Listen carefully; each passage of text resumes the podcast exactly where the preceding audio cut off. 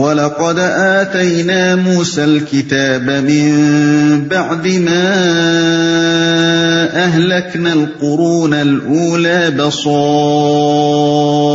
لِلنَّاسِ بَصَائِرَ لِلنَّاسِ وَهُدًى وَرَحْمَةً لَّعَلَّهُمْ يَتَذَكَّرُونَ پچھلی نسلوں کو ہلاک کرنے کے بعد ہم نے موسا کو کتاب عطا کی، لوگوں کے لیے بصیرتوں کا سامان بنا کر ہدایت اور رحمت بنا کر تاکہ شاید لوگ سبق حاصل کریں۔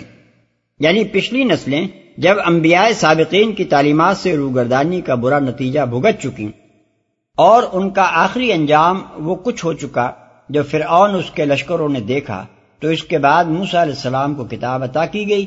تاکہ انسانیت کا ایک نیا دور شروع ہو۔ وما كنت بجانب الغربي إذ قضينا إلى موسى الأمر وما كنت من الشاهدين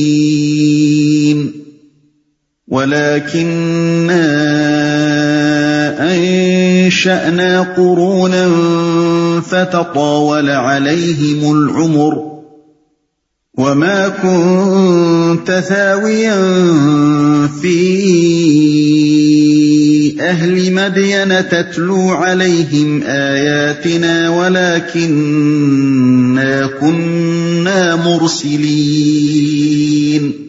اے محمد، تم اس وقت مغربی گوشے میں موجود نہ تھے جب ہم نے موسا کو یہ فرمان شریعت عطا کیا اور نہ تم شاہدین میں شامل تھے، بلکہ اس کے بعد تمہارے زمانے تک ہم بہت سی نسلیں اٹھا چکے ہیں اور ان پر بہت زمانہ گزر چکا ہے۔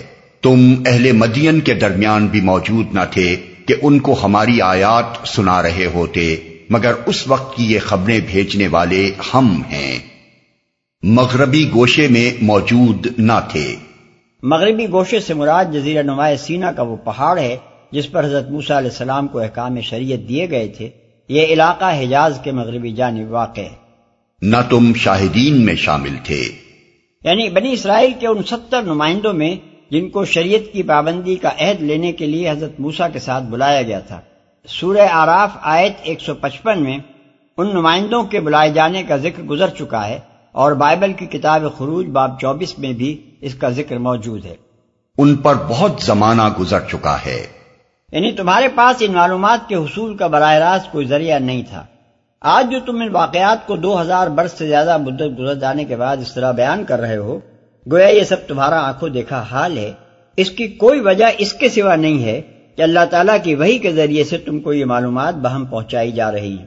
ان کو ہماری آیات سنا رہے ہوتے۔ یعنی جب حضرت موسا علیہ السلام مدین پہنچے اور جو کچھ وہاں ان کے ساتھ پیش آیا اور دس سال گزار کر جب وہ وہاں سے روانہ ہوئے اس وقت تمہارا کہیں پتہ بھی نہ تھا۔ تم اس وقت مدین کی بستیوں میں وہ کام نہیں کر رہے تھے جو آج مکے کی گلیوں میں کر رہے ہو۔ ان واقعات کا ذکر تم کچھ اس بنا پر نہیں کر رہے ہو کہ یہ تمہارا عینی مشاہدہ ہے، بلکہ یہ علم بھی تم کو ہماری وحی کے ذریعے سے ہی حاصل ہوا ہے۔ وما كنت بجانب الطور إذ نادينا ولكن رحمة من ربك لتنذر قوما لتنذر قوما ما أتاهم من نذير من قبلك لعلهم يتذكرون. اور تم تور کے دامن میں بھی اس وقت موجود نہ تھے جب ہم نے موسا کو پہلی مرتبہ پکارا تھا۔ مگر یہ تمہارے رب کی رحمت ہے کہ تم کو یہ معلومات دی جا رہی ہیں۔ تاکہ تم ان لوگوں کو متنبع کرو جن کے پاس تم سے پہلے کوئی متنبع کرنے والا نہیں آیا۔ شاید کہ وہ ہوش میں آئیں۔ تم کو یہ معلومات دی جا رہی ہیں۔ یہ تینوں باتیں محمد صلی اللہ علیہ وسلم کی نبوت کے ثبوت میں پیش کی گئی جس وقت یہ باتیں کہی گئی تھی، اس وقت مکے کے تمام سردار اور عام کفار اس بات پر پوری طرح تلے ہوئے تھے کہ کسی نہ کسی طرح آپ کو غیر نبی اور معذ اللہ جھوٹا مدعی ثابت کر دیں۔ ان کی مدد کے لیے یہود کے علماء اور عیسائیوں کے راہب بھی حجاز کی بستیوں میں موجود تھے۔ اور محمد صلی اللہ علیہ وسلم کہیں عالم بالا سے آ کر یہ قرآن نہیں سنا جاتے تھے، بلکہ اسی مکے کے رہنے والے تھے۔ اور آپ کی زندگی کا کوئی گوشہ آپ کی بستی اور آپ کے قبیلے کے لوگوں سے چھپا ہوا نہ تھا۔ یہی وجہ ہے کہ جس وقت اس کھلے چیلنج کے انداز میں حضرت صلی اللہ علیہ وسلم کی نبوت کے ثبوت کے طور پر یہ تین باتیں ارشاد فرمائی گئیں اس وقت مکے اور حجاز اور پورے عرب میں کوئی ایک شخص بھی اٹھ کر وہ بےحدہ بات نہ کہہ سکا جو آج کے مستشرقین کہتے ہیں۔ اگرچہ جھوٹ گھڑنے میں وہ لوگ ان سے کچھ کم نہ تھے، لیکن ایسا دروغ بے فروغ آخر وہ کیسے بول سکتے تھے جو ایک لمحے کے لیے بھی نہ چل سکتا ہو؟ وہ کیسے کہتے ہیں کہ اے محمد، تم فلا فلا یہودی عالموں اور عیسائی راہبوں سے یہ معلومات حاصل کر لائے ہو؟ کیونکہ پورے ملک میں وہ اس غرض کے لیے کسی کا نام نہیں لے سکتے۔ جس کا نام بھی وہ لیتے، فوراً ہی یہ ثابت ہو جاتا کہ اس سے حضرت صلی اللہ علیہ وسلم نے کوئی معلومات حاصل نہیں کی وہ کیسے کہتے ہیں کہ اے محمد، تمہارے پاس پچھلی تاریخ اور علوم و آداب کی ایک لائبریری موجود ہے، جس کی مدد سے تم یہ ساری تقریریں کر رہے ہو۔ کیونکہ لائبریری تو درکنار محمد صلی اللہ علیہ وسلم کے آس پاس کہیں سے وہ کاغذ کا پرزہ بھی برامد نہیں کر سکتے تھے، جس میں یہ معلومات لکھی ہوئی ہوں۔ مکے کا بچہ بچہ جانتا تھا کہ محمد صلی اللہ علیہ وسلم لکھے پڑے آدمی نہیں ہیں۔ اور کوئی یہ بھی نہیں کہہ سکتا تھا کہ آپ نے کچھ مترجمین کی خدمات حاصل کر رکھی ہیں، جو عبرانی اور سریانی اور یونانی کتابوں کے ترجمے کر کر کے آپ کو دیتے ہیں۔ پھر ان میں سے کوئی بڑے سے بڑا بے حیا آدمی بھی یہ دعویٰ کرنے کی ضرورت نہ رکھتا تھا کہ شام و فلسطین کے تجارتی سفروں میں آپ یہ معلومات حاصل کر آئے تھے، کیونکہ یہ سفر تنہا نہیں ہوئے تھے۔ مکے ہی کے تجارتی قافلے ہر سفر میں آپ کے ساتھ لگے ہوتے تھے۔ اگر کوئی اس وقت ایسا دعویٰ کرتا تو سینکڑوں زندہ شاہد یہ شہادت دیتے کہ وہاں آپ نے کسی سے کوئی درس نہیں لیا۔ اور آپ کی وفات کے بعد تو دو سال کے اندر ہی رومیوں سے مسلمان برسر پیکار ہو گئے تھے۔ اگر کہیں جھوٹوں بھی شام فلسطین میں کسی عیسائی راہب یا یہودی ربی سے حضور نے کوئی مذاکرہ کیا ہوتا، تو رومی سلطنت رائی کا پہاڑ بنا کر یہ پروپیگنڈا کرنے میں ذرا دریغ نہ کرتی کہ محمد صلی اللہ علیہ وسلم معذ اللہ سب کچھ یہاں سے سیکھ گئے تھے اور مکے جا کر نبی بن بیٹھے۔ غرض اس زمانے میں جبکہ قرآن کا یہ چیلنج قریش کے کفار و مشکین کے لیے پیام موت کی حیثیت رکھتا تھا اور اس کو جٹلانے کی ضرورت موجودہ زمانے کے مستشقین کی بنسبت ان لوگوں کو بدرجہ زیادہ لاحق تھی، کوئی شخص بھی کہیں سے ایسا کوئی مواد فراہم کر کے نہ لا سکا جس سے وہ یہ ثابت کر سکتا کہ محمد صلی اللہ علیہ وسلم کے پاس وہی کے سوا ان معلومات کے حصول کا کوئی دوسرا ذریعہ موجود ہے جس کی نشاندہی کی جا سکتی ہو۔ یہ بات بھی جان لینی چاہیے کہ قرآن نے یہ چیلنج اسی ایک جگہ نہیں دیا ہے، بلکہ متعدد مقامات پر مختلف قصوں کے سلسلے میں دیا ہے۔ حضرت زکریہ علیہ السلام اور حضرت مریم علیہ السلام کا قصہ بیان کر کے فرمایا، ذالک من انباء الغیب نوحیہ الیک وما کنت لدیہم اذ یلقون اقلامہم ایہم یکفل مریم وما کنت لدیہم اذ یقتسمون۔ یعنی یہ غیب کی خبروں میں سے ہے جو ہم وہی کے ذریعے سے تمہیں دے رہے ہیں۔ تم ان لوگوں کے آس پاس کہیں موجود نہ تھے، جبکہ وہ اپنے قرے یہ طے کرنے کے لیے پھینک رہے تھے کہ مریم کی کفالت کون کرے۔ اور نہ تو وقت موجود تھے جبکہ وہ جھگڑ رہے تھے۔ آل عمران، آیت چوالیس۔ حضرت یوسف علیہ السلام کا قصہ بیان کرنے کے بعد فرمایا، ذالک من انباء الغیب نوحیہ الیک وما کنت لدیہم اذ اجمعوا امرہم وہم یمکرون۔ یعنی یہ غیب کی خبروں میں سے ہے جو ہم وہی کے ذریعے سے تمہیں دے رہے ہیں۔ تم ان کے یعنی یوسف کے بھائیوں کے آس پاس کہیں موجود نہ تھے، جبکہ انہوں نے اپنی تدبیر پر اتفاق کیا اور جبکہ وہ اپنی چال چل رہے تھے۔ یوسف آیت ایک سو دو۔ اسی طرح حضرت نو علیہ السلام کا مفصل قصہ بیان کر کے فرمایا دل کا من امبا الغیب نو ہی ہا کما کنت انت ولا قوم کا من قبل هذا یعنی یہ باتیں غیب کی خبروں میں سے ہیں جو ہم تم پر وہی کر رہے ہیں۔ تمہیں اور تمہاری قوم کو اس سے پہلے ان کا کوئی علم نہ تھا۔ ہود آیت انچاس۔ اس چیز کی بار بار تکرار سے یہ بات صاف ظاہر ہوتی ہے کہ قرآن مجید اپنے من جانب اللہ ہونے اور محمد صلی اللہ علیہ وسلم کے رسول اللہ ہونے پر جو بڑے بڑے دلائل دیتا تھا، ان میں سے ایک یہ دلیل تھی کہ سینکڑوں ہزاروں برس پہلے گزرے ہوئے واقعات کی جو تفصیلات ایک امی کی زبان سے بیان ہو رہی ہیں، ان کے علم کا کوئی ذریعہ اس کے پاس وہی کے سوا نہیں ہے۔ اور یہ چیز ان اہم اسباب میں سے ایک تھی جن کی بنا پر نبی صلی اللہ علیہ وسلم کے ہم اثر لوگ اس بات پر یقین لاتے چلے جا رہے تھے کہ واقعی آپ اللہ کے نبی ہیں اور آپ پر وہی آتی ہے۔ اب یہ ہر شخص خود تصور کر سکتا ہے کہ اسلامی تحریک کے مخالفین کے لیے اس زمانے میں اس چیلنج کی تردید کرنا کیسی کچھ اہمیت رکھتا ہوگا۔ اور انہوں نے اس کے خلاف ثبوت فراہم کرنے کی کوششوں میں کیا کثر اٹھانا رکھی ہوگی۔ نیز یہ بھی اندازہ کیا جا سکتا ہے کہ اگر معاذ اللہ اس چیلنج میں ذرا سی بھی کوئی کمزوری ہوتی تو اس کو غلط ثابت کرنے کے لیے شہادتیں فراہم کرنا ہم اصل لوگوں کے لیے مشکل نہ ہوتا۔ کوئی متنبع کرنے والا نہیں آیا۔ عرب میں حضرت اسماعیل علیہ السلام اور حضرت شعیب علیہ السلام کے بعد کوئی نبی نہیں آیا تھا۔ تقریباً دو ہزار برس کی اس طویل مدت میں باہر کے انبیاء کی دعوتیں تو ضرور وہاں پہنچی مثلا حضرت بوسا علیہ السلام حضرت سلمان علیہ السلام اور حضرت عیسیٰ علیہ السلام کی دعوتیں۔ مگر کسی نبی کی بیست خاص اس سرزمین میں نہیں ہوئی تھی۔ ولولا ان تصيبهم مصيبة بما قدمت ايديهم فيقولوا ربنا فيقولوا ربنا لولا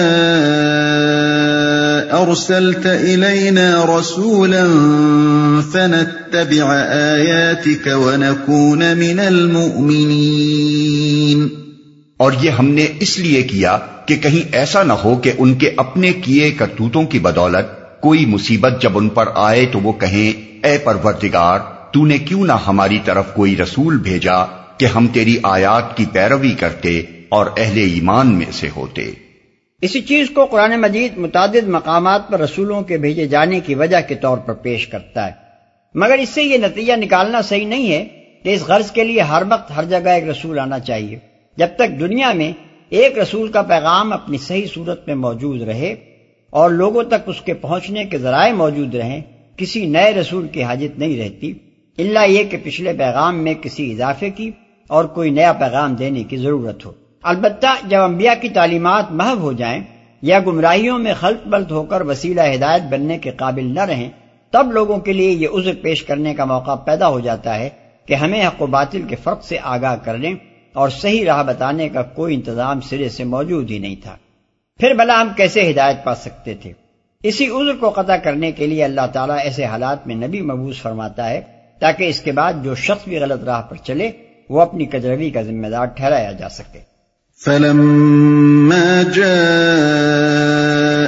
الحق من عندنا قالوا لولا أوتي مثل ما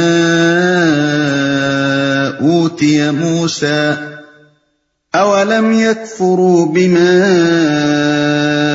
أوتي موسى من قبل قالوا سحران تظاهرا وقالوا وقالوا إنا بكل كافرون مگر جب ہمارے ہاں سے حق ان کے پاس آ گیا، تو وہ کہنے لگے، کیوں نہ دیا گیا اس کو وہی کچھ جو موسا کو دیا گیا تھا؟ کیا یہ لوگ اس کا انکار نہیں کر چکے ہیں جو اس سے پہلے موسا کو دیا گیا تھا؟ انہوں نے کہا، دونوں جادو ہیں جو ایک دوسرے کی مدد کرتے ہیں۔ اور کہا، ہم کسی کو نہیں مانتے۔ جو موسا کو دیا گیا تھا۔ یعنی محمد صلی اللہ علیہ وسلم کو وہ سارے معجزے کیوں نہ دیے گئے جو حضرت موسا علیہ السلام کو دیے گئے تھے؟ یہ بھی اصا کا ازدا بنا کر ہمیں دکھاتے۔ ان کا ہاتھ بھی سورج کی طرح چمک اٹھتا۔ جٹلانے والوں پر ان کے اشارے سے بھی پے در پے طوفان، طوفانوں اور زمین و آسمان سے بلاؤں کا نزول ہوتا اور یہ بھی پتھر کی تختیوں پر لکھے ہوئے احکام لا کر ہمیں دیتے۔ جو اس سے پہلے موسا کو دیا گیا تھا۔ یہ ان کے اعتراض کا جواب ہے۔ مطلب یہ ہے کہ ان موجودوں کے باوجود موسا علیہ السلام ہی پر تم کب ایمان لائے تھے؟ جو محمد صلی اللہ علیہ وسلم سے ان کا مطالبہ کر رہے ہو۔ تم خود کہتے ہو کہ موسا کو یہ معجزے دیے گئے تھے، مگر پھر بھی ان کو نبی مان کر ان کی پیروی تم نے کبھی قبول نہیں کی۔ سورہ سبا آیت اکتیس میں بھی کفار مکہ کا یہ قول نقل کیا گیا ہے کہ نہ ہم اس قرآن کو مانیں گے، نہ ان کتابوں کو جو اس سے پہلے آئی ہوئی ہیں۔ دونوں جادو ہیں۔ یعنی قرآن اور تورات۔ قل فأتوا بكتاب من عند الله هو أهدى منهما أتبعه إن كنتم صادقين۔ اے نبی ان سے کہو اچھا تو لاؤ اللہ کی طرف سے کوئی کتاب جو ان دونوں سے زیادہ ہدایت بخشنے والی ہو، اگر تم سچے ہو، میں اسی کی پیروی اختیار کروں گا۔ یعنی مجھے تو ہدایت کی پیروی کرنی ہے، بشرطے کہ وہ کسی کی من گھڑت نہ ہو، بلکہ خدا کی طرف سے حقیقی ہدایت ہو۔ اگر تمہارے پاس کوئی کتاب اللہ موجود ہے جو قرآن اور تورات سے بہتر رہنمائی کرتی ہو، تو اسے تم نے چھپا کیوں رکھا ہے؟ اسے سامنے لاؤ، میں بلا تعمل اس کی پیروی قبول کر لوں گا۔ فَإِن لَّمْ يَسْتَجِيبُوا لَكَ فَاعْلَمْ أَنَّمَا يَتَّبِعُونَ أَهْوَاءَهُمْ وَمَنْ أَضَلُّ مِمَّنِ اتَّبَعَ هَوَاهُ بِغَيْرِ هُدًى مِّنَ اللَّهِ إِنَّ اللَّهَ لَا يَهْدِي الْقَوْمَ الظَّالِمِينَ اب اگر وہ تمہارا یہ مطالبہ پورا نہیں کرتے، تو سمجھ لو کہ دراصل یہ اپنی خواہشات کے پیرو ہیں، اور اس شخص سے بڑھ کر کون گمراہ ہوگا جو خدائی ہدایت کے بغیر بس اپنی خواہشات کی پیروی کرے۔ اللہ ایسے ظالموں کو ہر کس ہدایت نہیں بخشتا۔